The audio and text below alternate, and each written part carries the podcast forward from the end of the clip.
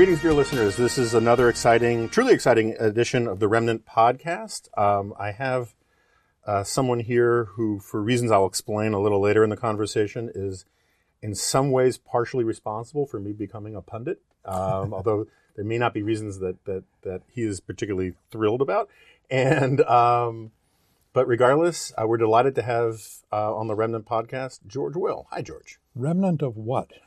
Well, uh, remember Albert Jay Nock? Of course. Yes. So, Memoirs of a Superfluous Man. That's right. And yes. My Enemy the State. Yes. And he wrote a wonderful essay for the Atlantic magazine, I believe 1936, called Isaiah's Job. And it's one of the best essays in the history of sort of conservatism, uh-huh. liberalism, libertarianism, in which he basically tells people don't worry about trying to persuade the masses. All you can do is speak to the remnant of uh, those who hold on to correct yeah. thinking. I think as, as I want to say Walter Benjamin paraphrased it. And when I don't know if you've noticed, but when things started to go a little wobbly among the Republican Party and the conservative movement, I returned to my love. Albert Jay Nock, I'm a huge fan of, yeah. um, and I called the few of us left who haven't hadn't hadn't taken the crazy pills, the remnant, and it became the perfect name for my podcast. Very so, good. Um, and so, in, in, some ways, you were the titular deity of the remnant um, because you actually, at a moment where almost everybody else is zagging towards some version of nationalism or collectivism or Catholic integralism, which is the new hot thing, or as uh, our friend Matt Continetti recently put it, post-liberal conservatism, you are zigging the other direction towards actual classical liberalism and liberalism rightly rightly understood. So your book is called The Conservative Sensibility.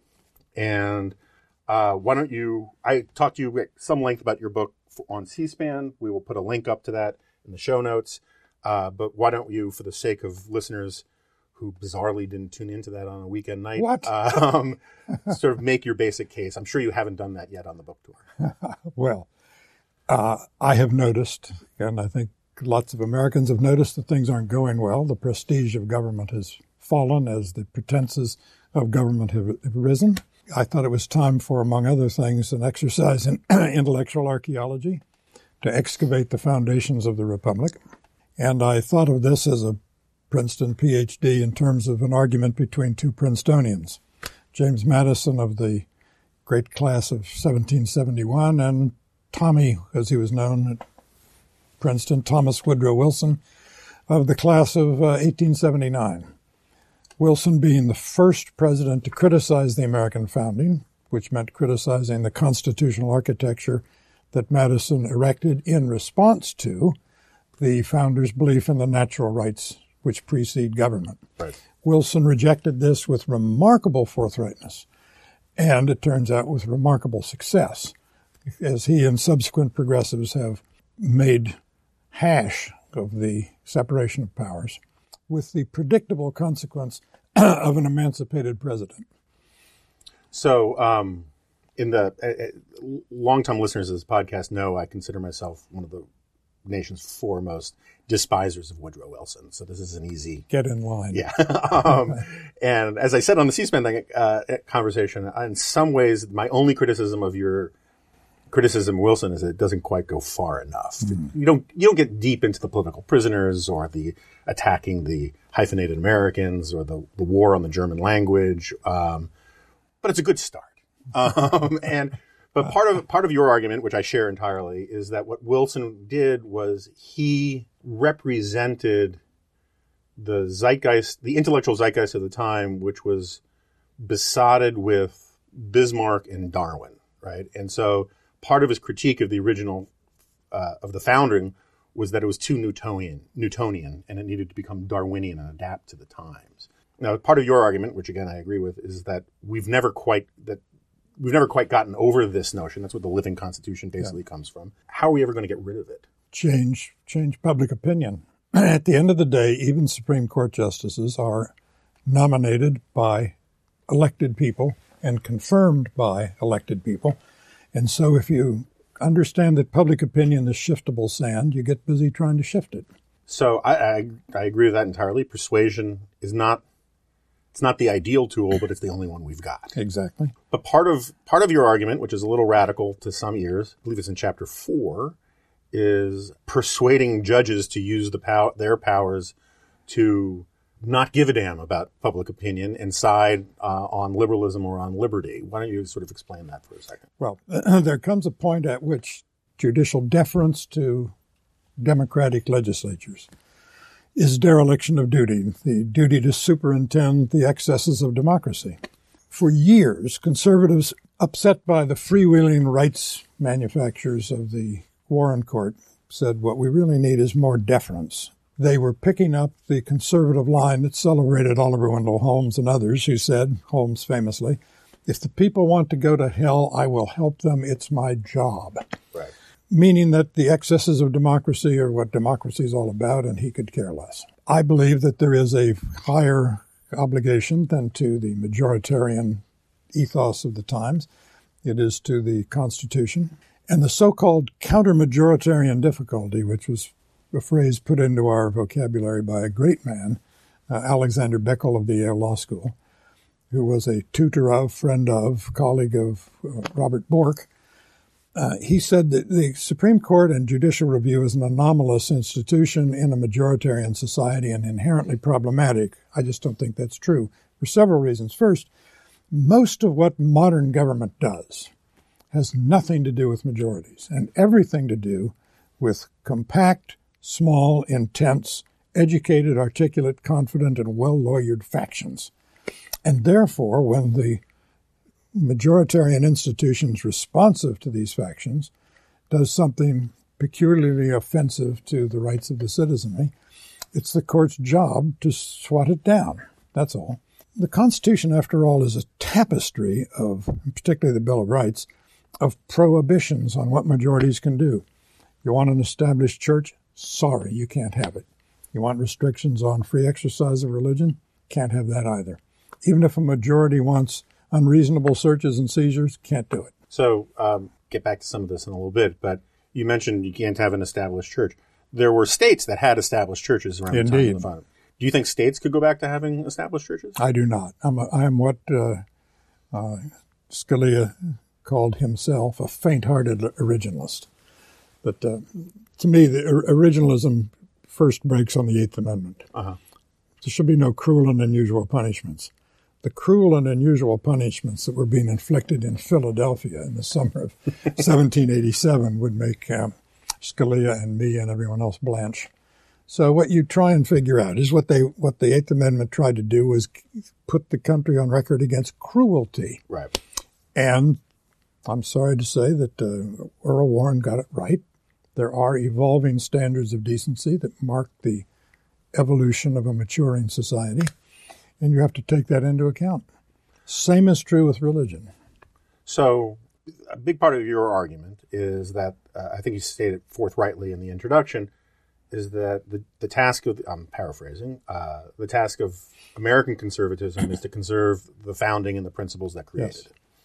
Now, I'm very sympathetic to that, and I, I think as a practical matter, the job of the conservative who goes to office to do conservative things, packs his lunch, and all the rest, that a big chunk of his job boils down to that. But one of my sort of philosophical problems, this is very much like a very much a Claremont review of books position, certainly prior to the current occupant of the White House, which is that the American founding is the fundament of conservative fundamentalism. Yes.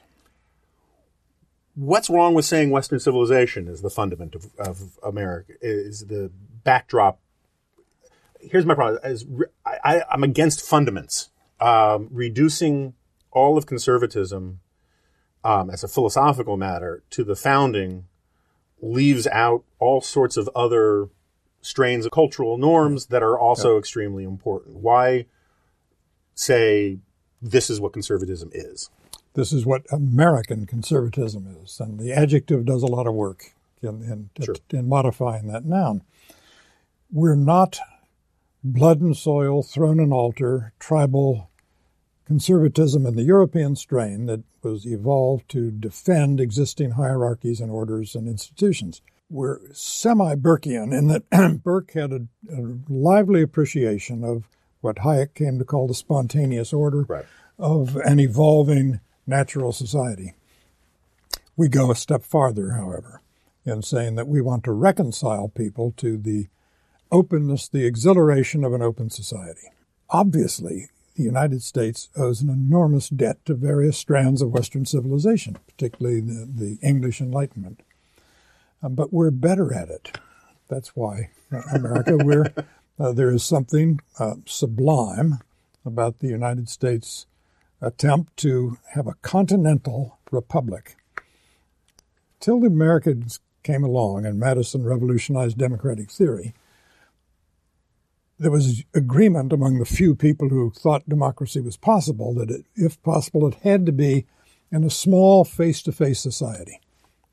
Madison said that's exactly wrong. Mm-hmm. A small face to face society is apt to be homogenous and therefore have a stable and potentially tyrannical majority to the peril of minorities.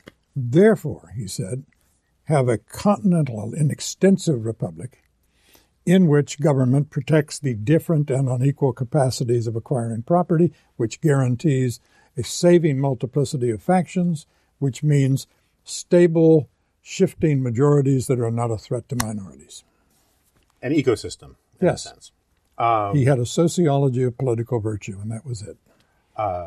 So you've been busy on a book tour, so you're probably not wading deep into the weeds on the current obsessions of pointy-headed conservatives of different types right this moment. And actually, you've always kind of stayed somewhat isolated from a lot of this stuff, which I want to talk to you about in a little bit. But um, for the last three weeks, there has emerged what some of us are calling the French Wars. Uh, my, my, my very close friend and former colleague at National Review, David French, was the target of what I would consider to be a generally unfair attack by another friend of mine. We're not nearly as close, Sohrab Ahmari of the New York Post. And it turns out that while no one was paying attention, the old uh, L. Brent Bozell Sr. argument that we actually need to live in basically a theocratic society where the state imposes a notion of the higher good um, or the highest good um, has uh, erupted out of nowhere. and David, and one, and some, so one of the reasons why I want to bring this up is that I think David is a f- is a truly unfair target of of all of this ire, and you are actually a far more fitting one. Yes. but I think a lot of these people are afraid to attack you, and so they go after poor David. But David is a evangelical Christian. He's been fighting for Yeah. Christian, you know, for religious liberty and campus free speech stuff for for decades. And um, his great sin is that he refuses to say that Donald Trump is a man of good character and, and all of these kinds of things. Well, he's also accused, I gather, of having good manners. That's right. I That's right. He's polite. Yes. Oh my God. And there is this theory that what is required is to, in some way, imbibe the pugnaciousness of Donald Trump, and that will lead to victory of some kind. Have you waded into any of this? No, I've I've watched from afar, Uh-huh. and, I, and I've seen this eruption. There, this is an outgrowth of the Flight 93 election syndrome, which is that uh, the end is nigh unless people listen to people like us. Right. It's a way of pumping up the grandeur and magnificence and importance of people who say we stand at Armageddon, and things have never been worse, but they might get worse tomorrow Right. unless radical things are done. And people who disagree with you must shut up, for we are at Well, an existential crisis. Exactly, existential crisis, but this self-dramatizing. Uh, things aren't that bad. yeah. I mean, I, I'm not happy, and no one writes. no one writes political philosophy if they're content.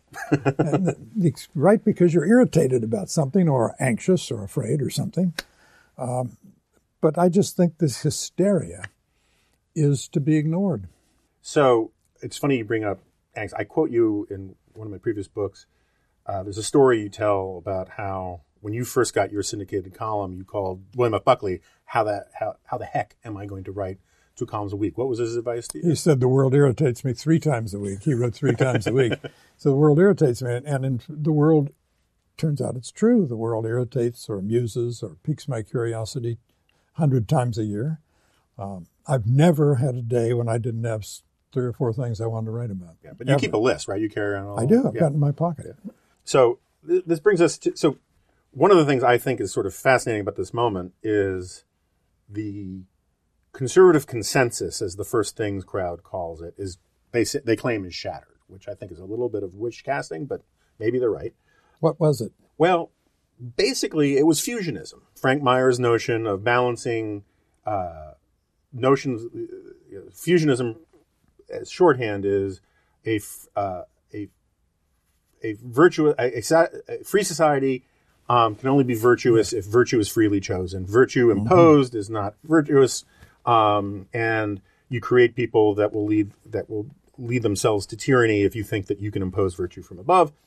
And the Tucker Carlson, longtime friend of mine, uh, Yoram Hazony, Patrick Deneen, the guys at First Things, Sohrab, they've basically, to one extent or another, it's difficult to generalize, have turned their back primarily on this notion that of free markets, and they claim that, uh, as Tucker Carlson put it, that the Washington consensus is that it is is entirely libertarian and that Washington is run by libertarians, which that is, he strikes me as the sane response. How right? has he lived in this town?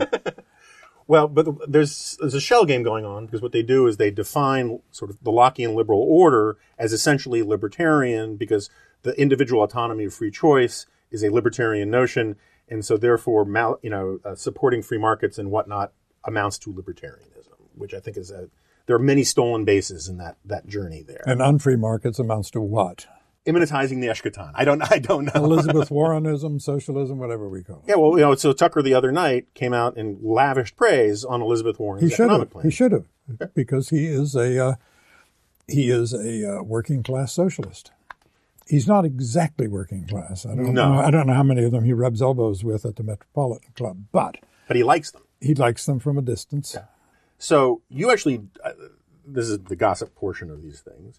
Uh, you started at National Review in 71? 73, 73. as Frank Meyer was dying of cancer. So did Bill- you know Frank Meyer at all? I did. I went up to uh, saw him and his wife at their they were in Woodstock, as I recall, Is that right? Okay. in up, upstate uh, up from the city in uh, well, Hudson Valley. I didn't realize he was telecommuting then, but Well, uh, he wasn't, but he, he was sick, and uh, Bill said, uh, "You want to be a columnist? Could you also do the back of the book?" And I, knowing nothing about it, said, "Oh, sure." And uh, that's how I got to know Frank. so Frank was the, for those who don't know, was the literary editor. Yep. And essentially the managing editor, for, at least for a time, of, of the magazine. What, uh, what was he like? A man of um, who managed to combine earnestness, earnestness with goodwill and, and cheerfulness. What was it like working at National Review back in those days? Well, it was great in part because of Priscilla Buckley, Uh-huh. uh, Bill's sister, who made the trains run on time. Yeah. She was just terrific, and Bill was fun, and Bill was again uh, cheerful, Yeah. And polite. impeccably polite. Yeah. Yes, Frenchism, That's right. Was- premature Frenchite. uh, that's the thing when people ask me what it was like. I was very lucky. There's sort of a post Buckley, pre Buckley people who worked at National Review in my time, and um, I was fortunate enough to get to know Bill. And when I first, and I've been saying this for years, um, the first time I was invited to his maisonette, or whatever you call that, on 73rd Street, I was terrified because I thought it was going to be um, Chesterton quotes and Latin puns all night long.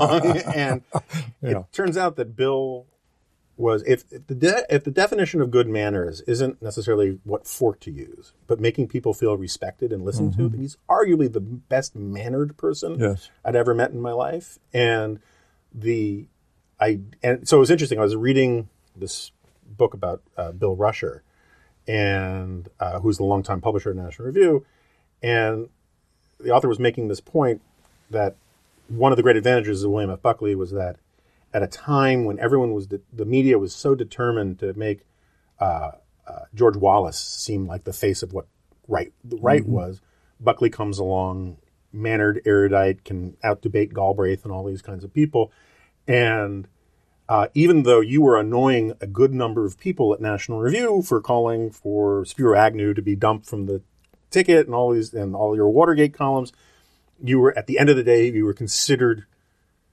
a net asset because you were one of the only younger people out there who could do the similar stuff that, that Buckley was doing. Yes, a close call, but a net asset. but you were not, you did not win, you win a lot of friends on the right back in those days. You were a harsh critic of the Nixon administration. Which didn't help me. I left the uh-huh. Senate staff at the end of 1972 to start a column with National Review. And Meg Greenfield, the then deputy editor of the Washington Post editorial page, said, submit columns to us also. So I did, and they decided to start a syndication, the Washington Post Writers Group, in order to syndicate David Broder. Mm-hmm. But it's as easy to syndicate two as one, so they said, we'll do Will also. So they said, we have this great marketing idea. Agnew had been crashing around the country saying they're mau mauing the editorial pages, saying right. there are not enough conservative Nattering writers. nabobs of Nattering nabobs of negativism and all the rest. And the Post said, fine, we'll tell the editors, here's someone who will at last support Nixon. so I become a columnist in January 73. At about the time Judge Sirica imposes the severe penalties, probably excessive penalties on James McCord and others, and the Watergate thing begins to unravel. So I uh, called it as I saw it, and I uh-huh. thought there was where there's a lot of smoke, there's a lot of smoke, and I'm gonna, and I kept at this, and at one point, um, Nixon's chief of staff, Alexander Haig, called me at my home and said, uh, The boss really likes your writing. Mm-hmm. Maybe you'd like to come over and get on board at the White House. And I said, I am extremely flattered. but you should read my next column before you extend this offer. And I never heard from them again. So, over your long tenure as a columnist and as a conservative and, and sort of one of the Mount Rushmore figureheads of, of let's say, post 65 conservatism. Mm-hmm. Um, you've managed to do two things, and one of the things is not obvious is is obvious to a lot of people, which is you you managed to not go native and sort of mellow or I don't know how to put this. Mellow is the wrong word. You didn't grow, as Linda Greenhouse would put it. As strange you, new respect. That's right. As your profile increased, you still. I remember. I remember a long time ago. This is the '90s. I was here at AEI, and you wrote a scathing column about Dan Rostenkowski, and I remember uh, Tom Mann being just stunned that someone in your elite position could remain as distant from the sort of swamp stuff. Yeah.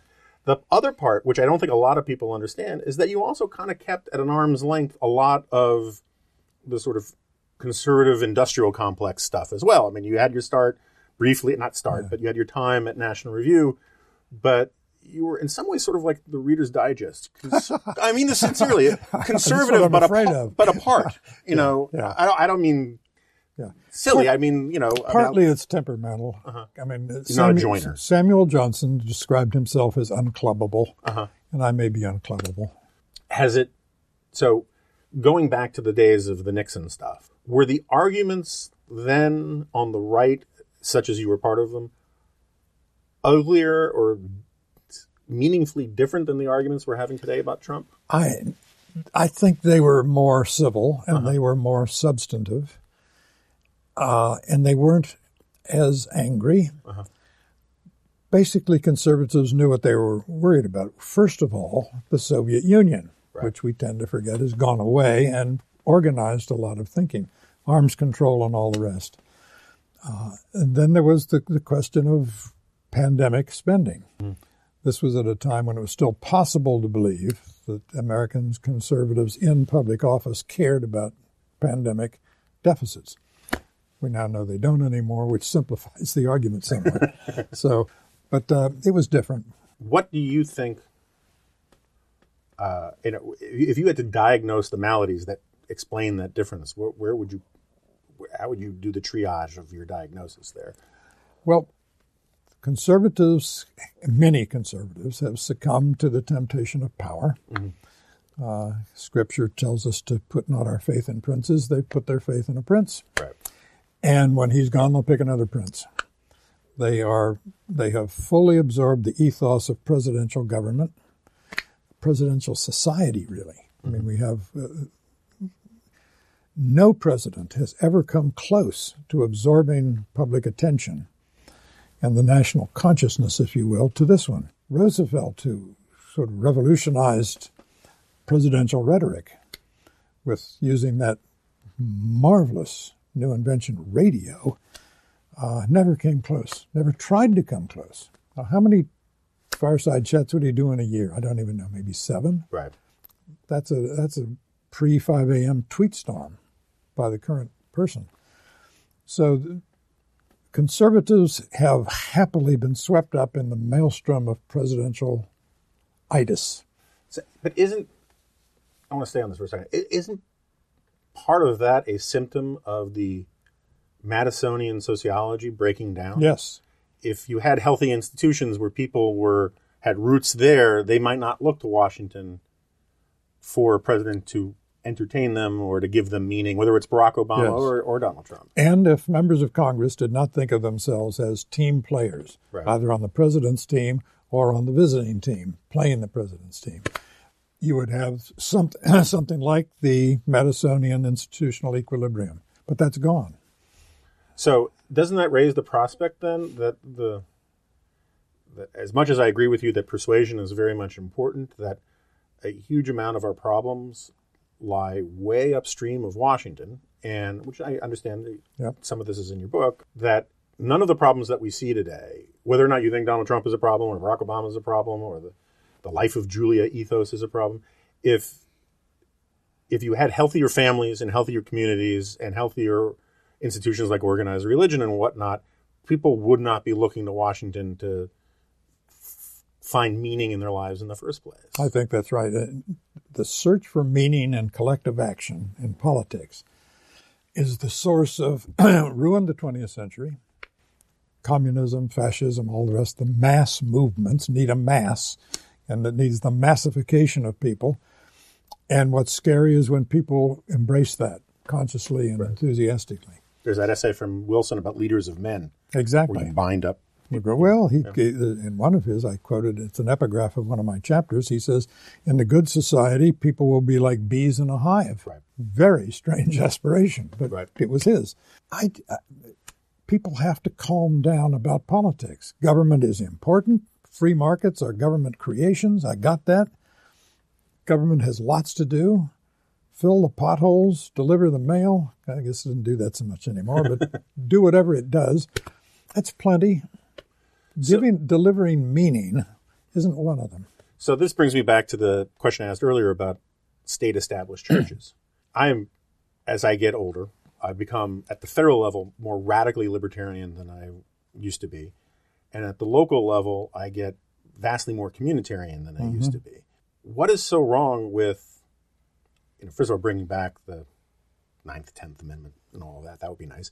But um, uh, sending as much power down to the most local level possible. Subsidiarity, as the Catholics say. Right. Yes. And and that would but so here's the here's the question.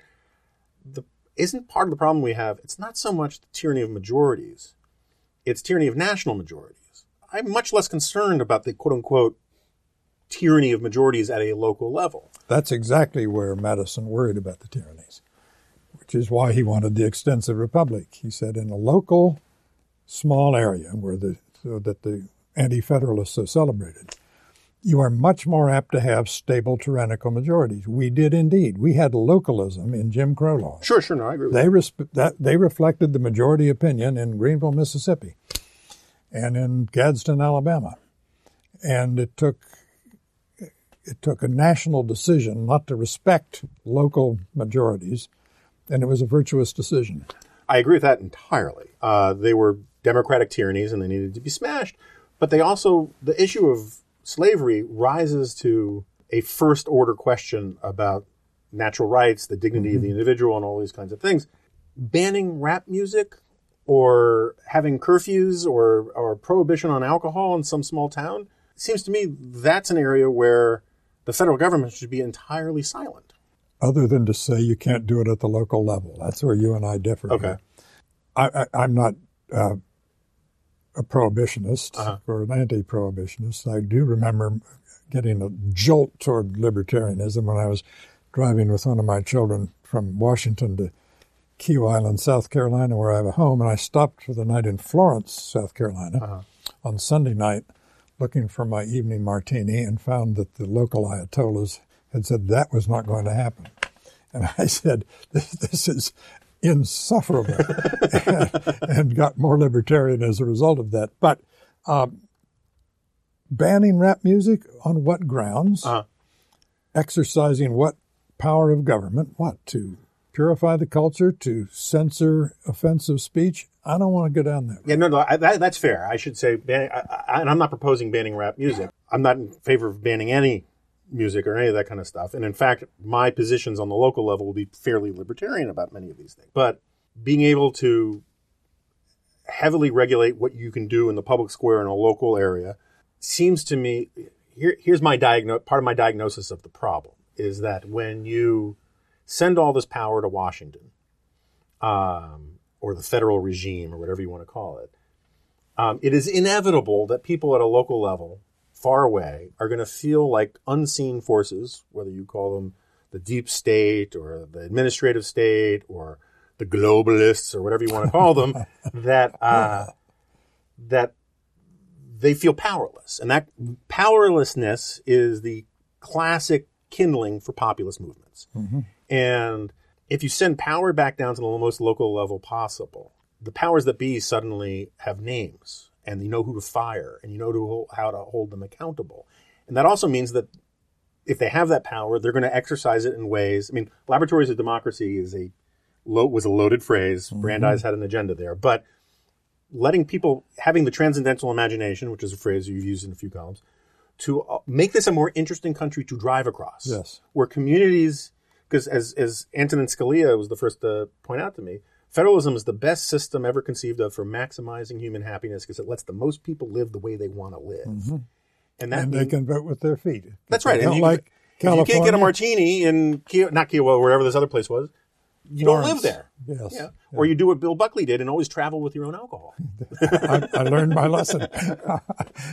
no, I, I agree with that. If power is to be exercised, it ought to be exercised as much as possible at the local level. The question is how much power should be exercised collectively through government. Okay. That's fair. And, so, and that's a prudential question. Yeah. I, I agree with that. Um, but, you know, the, when I talk to college kids about this, you know, you have to you have to open up by saying slavery was bad. They were right to crush that. Jim Crow was bad. I also like to point out though that Jim Crow was um, wasn't capitalism.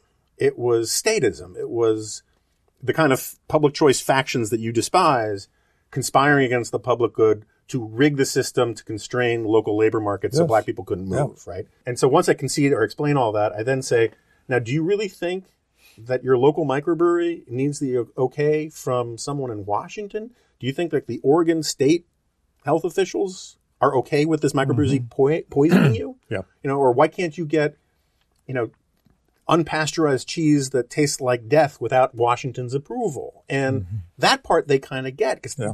Young people today hate the homogenization of America that they think comes from capitalism. Some of it comes from capitalism, mm-hmm. but some of it comes from an overweening federal government yep. that runs everything, right? Anyway, that's my. Well, I do this often on this podcast as rant about this. So I, I apologize. Right. So you, you are not, in fact, um, pessimistic about the future or about America. Well, my book is a summons to intelligent pessimism. Okay. Not fatalism. Uh-huh. Pessimism in the sense that there are so many ways things can go wrong, in so many ways that things have gone wrong in the human story that it is wise to be alert to the looming possibility that it'll happen again. And we know what the problems with democracy can be. We know some of them, and there's unimagined ones that are lurking around the bend. So be alert. That's all. Be, be wary.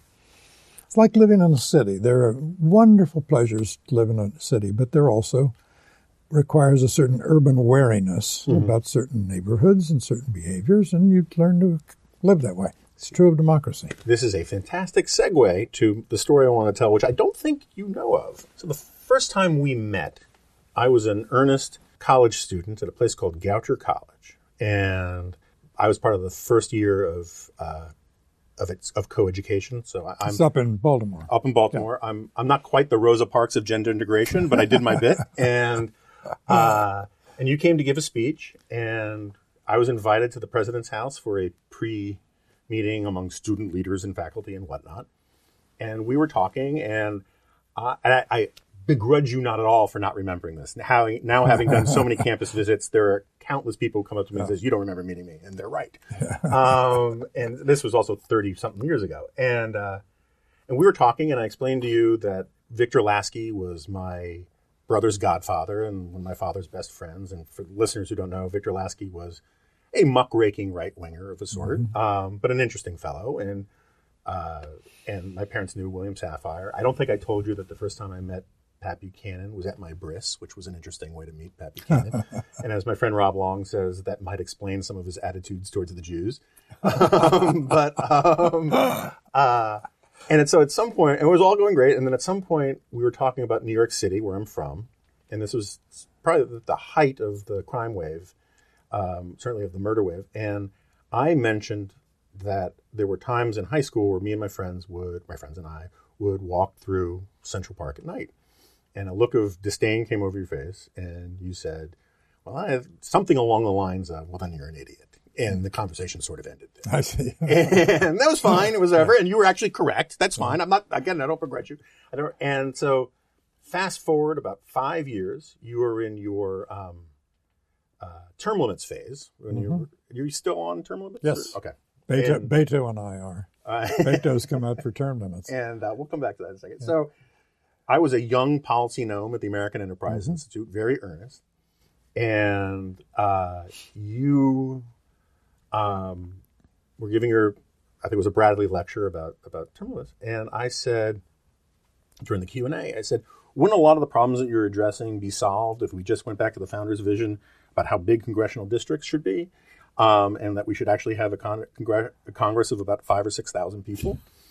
And the sovereign contempt with which you greeted this question enraged me. And, um, uh, and people laughed at me. You won this exchange.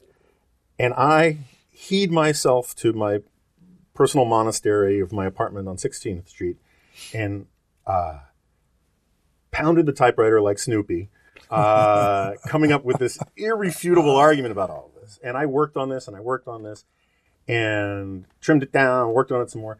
And I ended up, as happenstance would have it, it was the first op ed I ever submitted for publication. I sent it to the Wall Street Journal, and they accepted it. Uh-huh. And they sat on it for a few months. And then the day after the election in 1992, mm-hmm. I think it was, uh, yeah, it was, it was Newt Gingrich, Bill Bennett, and Jonah Goldberg, and I was making the argument for expanding the size of the House of Representatives. And I did it in a fun, mirthful kind of way. Yeah.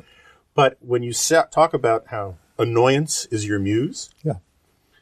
if you had not humiliated me so, I am not sure I ever would have gotten this bug. So that, I owe it all why, to you. That's why I did it. As Franklin Roosevelt used to say after some fortuity had rescued him, he said, I planned it that way.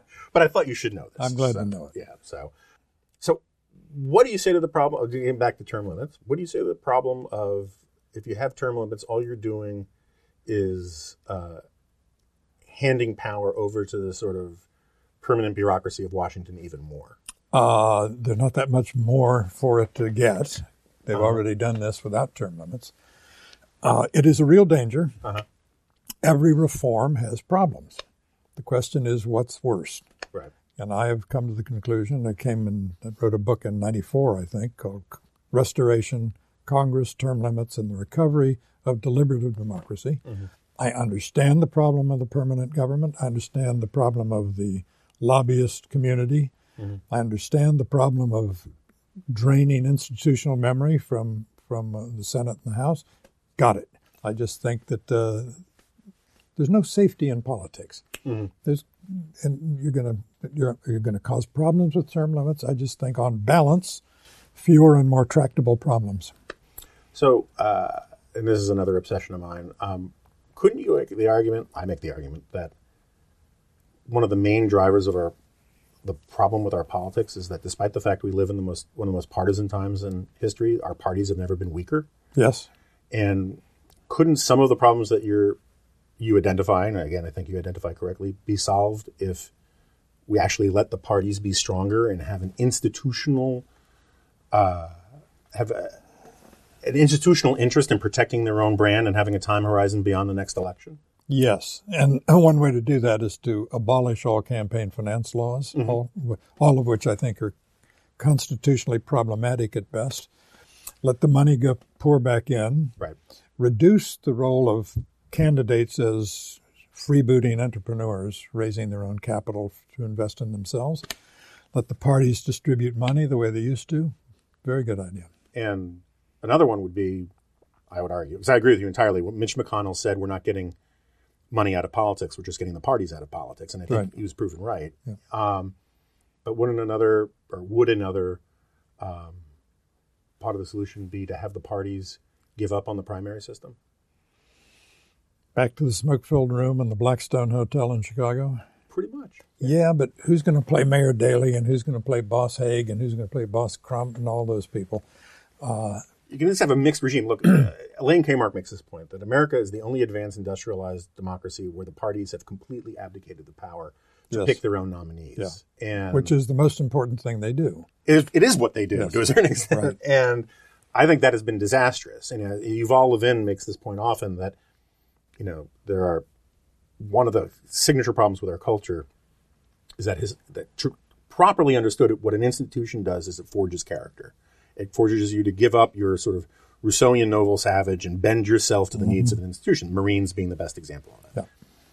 Yeah. And Yuval identified the problem in our culture is that we no longer see, or too many people no no longer see institutions as something that they surrender to. They see them as platforms to perform on. And if you look at the story of Donald Trump and and Bernie Sanders, they did not see the Republican Party as an institution that they should bend to. They saw it as something at best to perform on, if not to entertain by gladiatorially disemboweling it for public mm-hmm. consumption. And so, at the very least, you could bring back the notion of a robust system of, of delegates that are actually left up to state parties or something like that. Yeah, of course, the Democrats have just completed the last, to use coin a phrase, remnant mm-hmm. of the old way of doing things right. by further reducing, I don't know if they've entirely extinguished the superdelegates, who were supposed to be the adults in the room who said, look, it's our business. We are elected officials. It's our business to win elections. Here's how you do it. But uh, that, that's a lost argument. Yeah, well, but as you say, our task at hand is persuasion, right? right? right. And it seems to me that I would have an easier time persuading party hacks that they should have more power than I should be able to persuade the masses that um, they should pick up their own damn crap or whatever. you know, yes. you know um, and so I, I, think there is an, a, an elite play here where you can actually persuade institutions that they deserve to have more power, and that might be easier job than than the rest. I just because what we're heading into is a system that was not designed to be a parliamentary system behaving like a parliamentary system. Yeah. Well, 60 years ago, the political scientists in America said if only the parties would sort themselves out on ideological grounds, we'd have a rational politics like Europe. Well, we've done that. and is everybody happy? Not exactly. Right.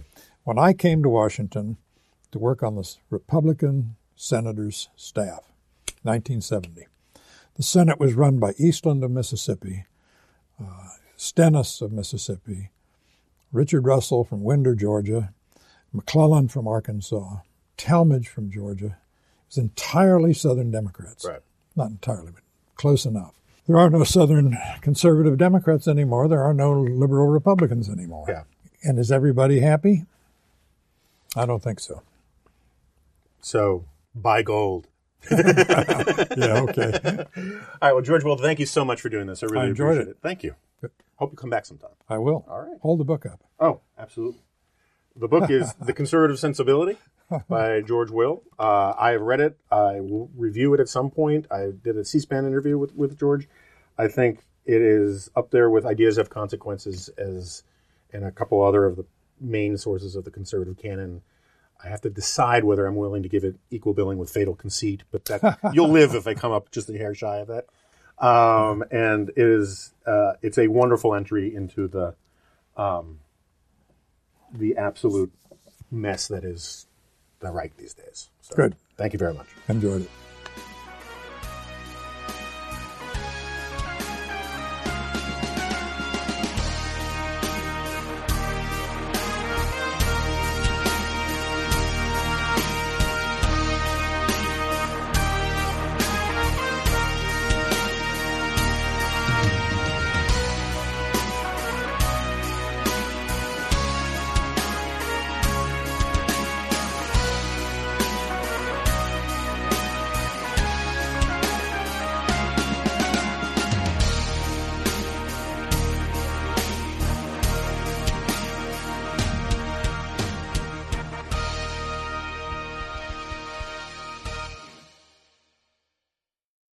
I'll tell you who's an attractive man. George Will. Really? Yeah. Yeah, he has a clean look, scrubbed and shampooed and. He's smart. No, no, I don't find him all that bright.